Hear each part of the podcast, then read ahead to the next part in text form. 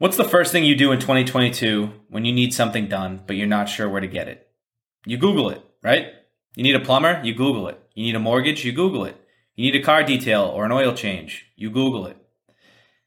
If your business doesn't show up in the top three or even on the first page in general when I Google something, chances are you're not getting my business. Actually, you're definitely not getting my business. It's that simple. Maybe you do show up, but you only have one review that was left by a customer in 2015. Well, you're not getting my business either. Websites by Students is a company that's here to help solve modern website issues for small and medium sized businesses. The team at Websites by Students builds custom WordPress websites for small and medium sized service businesses. Every website is 100% custom built, which means you tell them what you want on the site and they build it exactly to your needs.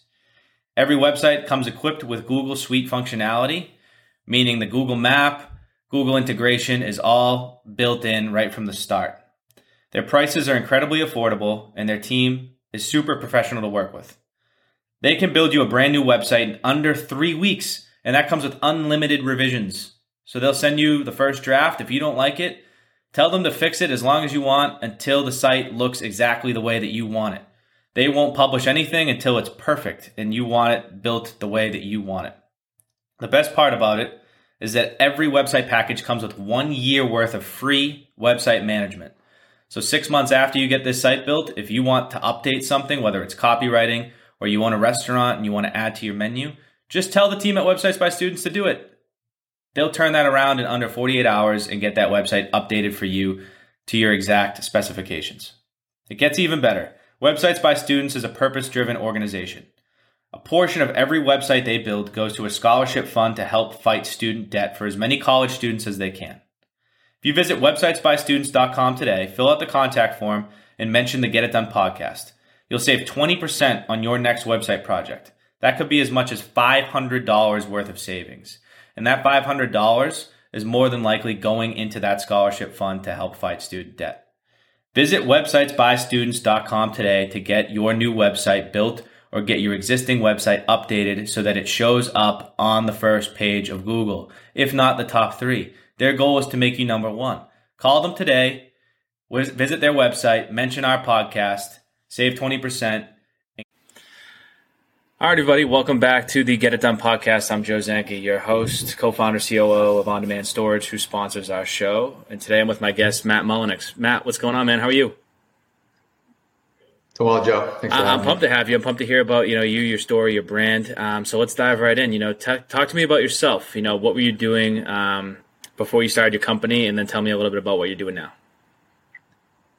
Yeah, I can give you the uh, the boring background on me and probably the more fun subject matter, which is Huron. But uh, yeah, so uh, kind of the quick baseball card stats on me. I'm originally from Cincinnati, Ohio. Um, I actually went to school in your neck of the woods at Brown University.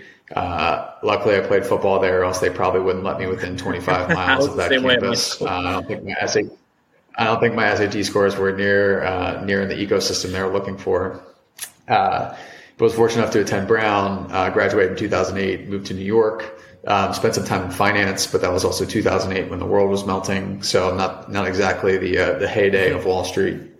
So I ended up going to a consumer startup called Bonobos, which is in the men's apparel space. Um, obviously, kind of like one of the earlier D2C players. So I was the sixth employee, I think, at Bonobos. So like when it was super early and just kind of getting off the ground. But that for me was like a really interesting uh, experience, just kind of be on the ground floor of what was a, a pretty fun and exciting company.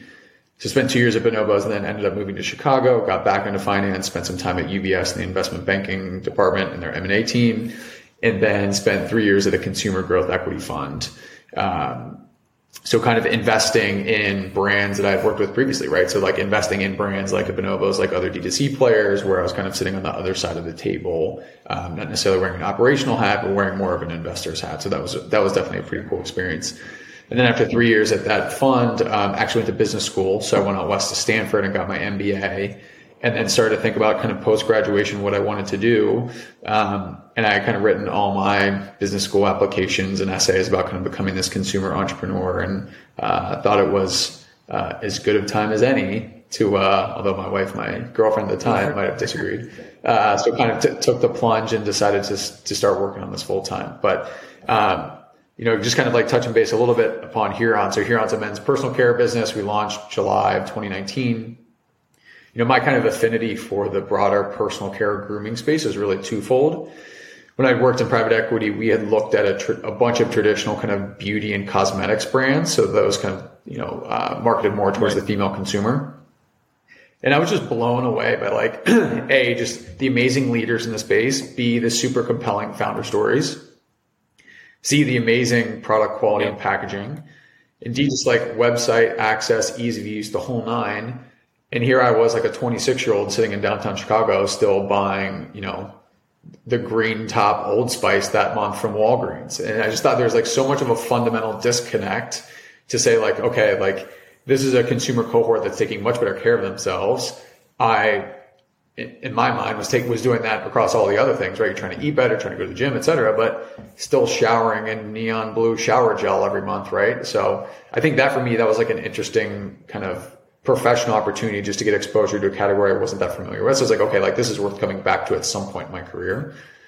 And I think more relevant on the personal side is I was just the kid that grew up with bad skin. So I had combed my fair share of aisles from CVS, Walgreens, Publix, Kroger, you named it. I felt like I tried it like seven times. Um, and it wasn't really until I got out west that I started to kind of explore the the last leg of the stool, if you will, which is kind of like the premium skincare world. Um, I vividly remember walking into the store after like mapping it out for two straight days because I didn't want anyone to see me in the store. And I ended up like getting enough courage, like ran in, like bought a bottle of face wash for just like a ridiculous price, ran out, um, in a few weeks, like, and I started to see like my skin just really, really respond positively. So like kind of the natural light bulb moment for me was, look, I don't know many people who would feel comfortable paying this much for a face wash, but I certainly know guys who are very interested in taking better care of themselves. They just don't know where to right. go or where to start. So that was kind of the impetus behind Huron. Um, we ended up launching a bunch of surveys. We actually built and launched a fake brand in January of 2018 to kind of test kind of, uh, you know, like market uh, receptivity and, and yeah. whatnot to see if there's yeah. actual fit. Um, and then yeah, and then we, you know, once we felt good about kind of those results, I ended up moving from San Francisco, where I was living at the time, to New York. Met my co-founder here, and then we spent you know upwards of 18 months building all the products, building the brand, building the website, raising some money. And then we launched, like I said, in July of 2019. Good for you, man. I love the story. You know, I mean, um, it, it sounds like something you always wanted to get into and then you took a previous experience of yours that you know um, you had close ties to and just applied it to that passion um, and like you said you had a background from your your previous job in the space you know getting to, getting a chance to look at i agree with you i mean some of those products um, you know the, the the big companies like the estee lauders and the the incredible branding i probably that some of the best branding in the entire yep. world you know what i mean comes from that particular industry um, and so it's really yeah. cool. And the and the other nice piece of it is that these are products that people reuse, right? So they have one good experience, yeah. and you, you exactly. pretty much got a customer for life, which is really which is really nice. So that just from a business standpoint alone um, is awesome. Is awesome. So yeah, yeah, exactly, exactly. You know, we kind of we use a little bit of like shock and awe tactics on kind of social just through copy, which again, it's meant to be very relatable and fun. But you know, we we, we like to ask guys like name me something else that you buy 10 times a year and could care less about, right? Which is essentially body That's wash true. or shampoo. Or conversely, like, what is something else that you haven't changed in your daily habits since you were in eighth grade? Like, and for a lot of guys, that's just oh, body wash, right? You're not wearing you're not wearing shell necklaces. You're not wearing cargo shorts. Like you're not wearing or doing a bunch of things, but for whatever reason, you're still using these same products. So this is kind of like the last domino to fall. you don't still wear, uh, still wear those pants that you can unzip at the knee. yeah. You, you, never know when a wonderful fly fishing opportunity will present itself. Yeah, right? yeah in New York City alone. Um, but no, man, yeah. that, that's awesome. And I love what you said too earlier about how you, you know, you guys are, are really going after the data. I mean, you're you're questioning your clients, not only questioning like guys individually, like you just mentioned, but you you ghost launch it, ghost launched a brand, um, which I think is incredibly smart. I think that a lot of people don't actually think to do that. Um, you know, I was I was talking to someone recently. It wasn't on the podcast. It was a friend of mine. He's a really successful ecom company, and um, I should actually link you up with him. He does self hair cutting, so it's like this product where you can, you know, it, it allows you to cut your own hair. It's like a, a, mirror that you can see the back of your head, so you can line it up nice. Really good stuff. Uh, the product's great. He does well with it. But he was, you know, talking to me about the fact that he um, he wanted to test new products, and the way that he thought to do that was like, oh, I'll just order them from my manufacturer. And some of the manufacturers said, you know, hey, you have to have a minimum order. So this guy, like in the back of his mind, was like, hey, I need to spend fifty grand to test something. You know, I mean, test a new product.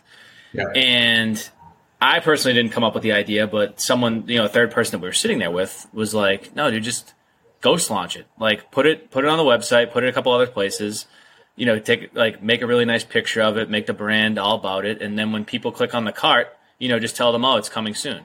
And what it does is when people click on the cart, you know, you get an idea of okay, this is how many people were interested in this, and then you apply maybe a multiple and say, okay, well, if ten percent of those people actually bought this thing, you know, how many sales we made, how much money we make. I was blown away. I was like, you know, what, that's it's so simple in theory, but not a lot of people think to do it. And the fact that you guys did it and were able to gather that much data about it you know, just shows where your minds are at. It's not just about coming up with some really, really nice product. It's about learning the ins and outs of your business too.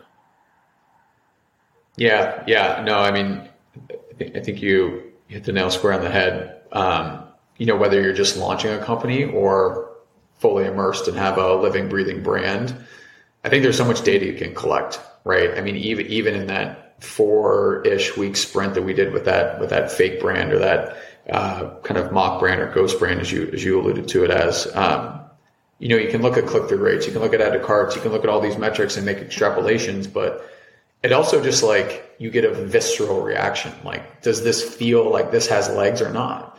And oftentimes that can be the difference between, you know, a four week pet project, nights and weekends versus like quitting your job and going all in on a hunch, right? Which is very dangerous. And I think oftentimes how the, how the entrepreneurial world is misperceived is being actually really risk seeking. And entrepreneurship is actually a lot of right. risk aversion, which is like, how do you think about these two scenarios? Like, what's the downside case of each? Yada, yada, yada. And oftentimes, like, the decisions that we're making throughout the day are actually more risk averse than more risk seeking. Um, so I think that's just a really good example of a way we can like test an idea, get a, a kind of like a, a, litmus test of sorts to understand whether or not your idea, your business, your concept has actually traction in the market. It makes perfect sense. You know, I've been talking a lot about people too with exactly what you just said. You know, there's there are individuals out there that think in order to start something, they need to quit their job and, and go into it full time. And in reality, you know, you can test things like you're talking about, or you can just dip your toe and like, hey, does this work? Okay, let me try it for three months. Let me try it for six months. Let me try it for a year while I'm still working getting paid, have benefits. You know, those things are important because when I first started as an entrepreneur, I was 23, and so I literally just quit my job. I was like, "Hey, I'm, I'm I have an idea. I don't even know if there's much of a market for it, but other people are doing it, and um, so I'm just going to make it work." And it was really, fr- it was really, um, you know, tough for for a while there. You know, even two years, like I was living at my parents' house, so I didn't have that many high expenses at the time that I started. But at the end of the day, I mean, I couldn't do certain things with friends. I just didn't have any money. And so I always thought, like, hey, if I was going to start another thing or encourage someone else to start something else and they had a job, I'd be like, all right, like exactly like you said, learn a lot about what you're about to do before you just dive headfirst into it because you might think something's a great idea. And, um, and so might your partner who's also really excited and passionate about it. And come to find out, like the market doesn't respond that way. And you know, sometimes you get lucky, yeah. but sometimes you don't. But yeah. I, I, really like uh, your point about the risk aversion. It's not all about just being a risk taker. You know what I mean? It's you got to know what you're doing. Right. Yeah, exactly. So, what are some? Exactly. You know, it sounds like you guys have had a lot of success to this point. You know, you and I were talking um, prior to the conversation. You know, you guys have been winning some awards recently, which is amazing. Um, but talk to me about maybe some challenges that you face with this business. You know, getting it off the ground, or or maybe just uh, something that's been going on recently within the within the company, and how you were able to overcome that. Yeah, I mean, I think you know one of the prevailing themes in the broader D2C ecosystem, um, in the challenge camp is what's happening with iOS, right? And its relationship with Facebook and consumer data and all that fun stuff. Uh, for us as a small brand, I mean, we aren't heavily reliant on Facebook, which is a good thing. Um, but also, it is one of our top three channels to push new customers our way or potential right. new customers our way. What's, what's been really challenging and tough as um, you know, as a CEO and as a co-founder, is kind of making and managing these day-to-day decisions based on the data that we have access to. So a perfect example is we're we're getting basically a week lag of data from what was Black Friday Cyber Monday where we were killing ads, turning off ad sets, thinking they were performing terribly. And fast forward a week, and those were actually some of our better performers that we didn't give enough airtime because there wasn't perfect data. There was data asymmetry, right? And I think for me, like that's really challenging because as a business leader, as a founder, whomever, you can get over like making a bad decision so long as it doesn't cripple the company. But like that's a that's usually a learning, right? Like you want to minimize your learnings, obviously, but it's a learning. Um, when you introduce some kind of exogenous factor like data syncing issues or iOS and Facebook relationship issues, like that can have monumental impacts on the company that are totally outside the realm of your control. And for me, that's very, very scary. It's very scary. Cause like, look, at the end of the day, like it's on us if, if we take a bet and it's a misplaced bet and it doesn't work. But at least we had full control over that decision making process. Um, and this kind of tension between the two platforms has eliminated full control from the equation. Um, so what we're kind of doing and responding is we're starting to lean on other platforms, other channels through which we sell, um, trying to ramp spend, trying to grow spend, et cetera, while we cut back exposure to Facebook until there's a little bit more um, solid ground or uh, sturdy base from which we feel like we can kind of rebuild and re-engage. So I think for me and for probably a lot of D2C owners, that that's definitely been a place of frustration. Um, some long sleepless nights and some early, early mornings. That's for sure. It's, it's terrifying. It is. Um, it's one of those things like it's affecting so many people. I, I'm I'm scared to see the shakeout um, after this holiday season. You know what a lot of these brands decide to do because like I'm sure you know this is like this time of year feels like within the ecom world, you know, when you're at a job, you want to quit, but you have that bonus around the corner. Like, you know, you you're gonna wait out, and then you're gonna, and then you're gonna have to decide what to do. Um, the, the you know Christmas times feels like that because of exactly what you're talking about. You know, the Facebook taking not being able to to do what it once did. I mean, it's such a it was such a powerful marketing platform that so many people um, yeah. relied on, learned a lot of data from. You know, were able to really build great companies around, and then it just got ripped away. And you see that yeah. across the board too. And, and, one thing that you pointed out that I, I noticed you guys do is you, you are spread across different platforms. So like you have an you have an amazing Amazon store, which again I don't. I would never encourage anybody to only sell their product on Amazon because a similar thing can happen that's completely out of your control. But if you have a website where people can go to, if you have an Amazon store where people can go to, if you, some of your products are in different stores, you know what I mean. At least if one starts to suck, you know the other ones can pick up the slack a little bit. Yeah. Um, but if you're heavy in one totally. and and don't have anything going on the other, you know you are definitely exposed to things that are just out of your control, yeah. like you said, and it, it just it blows. It really does. Hundred percent, and and kind of the rationale for the Amazon decision because uh, it was pretty early on when we when we launched on Amazon. We launched in February of 2020, oddly enough, yep. right before COVID. Um, but we really kind of ramped up that platform with the pandemic because Amazon became the world's most reliable shipping company. Yeah, yeah. Right. I mean, it's you know, pe- people lost a lot of faith, unfortunately, and a lot of brands and companies because they, you know, there's this sense that a brand, I order from this brand, therefore they deliver it to me in this window. But that's not the case, right? We all know that. Um, we're, we are just like most other retailers are reliant upon a carrier to get package from us to you. Um, and when Amazon has so much buying power in their own logistics network, like if you can get a product in two days, like that's hard to beat. So for us, it was like it was a pretty, it was just a way to get product into people's hands faster when the world was kind of figuring itself out from a supply chain. No, it's front. great. It's a great theory. Um, Amazon. I mean, th- think about what's going on right now in the shipping industry. You know, it's like it's crazy. Trying overseas. Yep. Totally. So you're right. I mean, people, especially when people. I feel like in your industry, you know, you definitely have some brand loyalty, but it's also one of those things where like, hey, I'm out of shampoo, you know, and where I need some tomorrow. Where am I going to go? Boom, is that my um, yeah, yeah, that's great. That's great. So what? Um, let's finish this up with what's next. You know, you guys, uh, you you you, you, launched not too long ago. I mean, it's only been a couple years, um, but you are, you know, uh, uh, uh, I'm sure achieving some of the goals that you set out to achieve. Um, you know, doing really well, maybe even surpassing some of the ones. What's next for you guys? Are you gonna, you know, continue forward? What's what's what are some big goals? Yeah, yeah. Uh, you know, we're super excited, kind of sprinting ahead into 22. We have made a few hires recently that will start in the new year that we're super pumped nice. about. Um, you know, we're a team of four today. Haven't hired anyone in 18 months, so it's been it's been the same four quadrants of Zoom day in and day out, uh, which I'm sure everyone's sick of sick of seeing me uh, every morning. But um, you know, whether it's new products uh, that we have coming to market next year, new team members, I'm just super excited about kind of the path forward.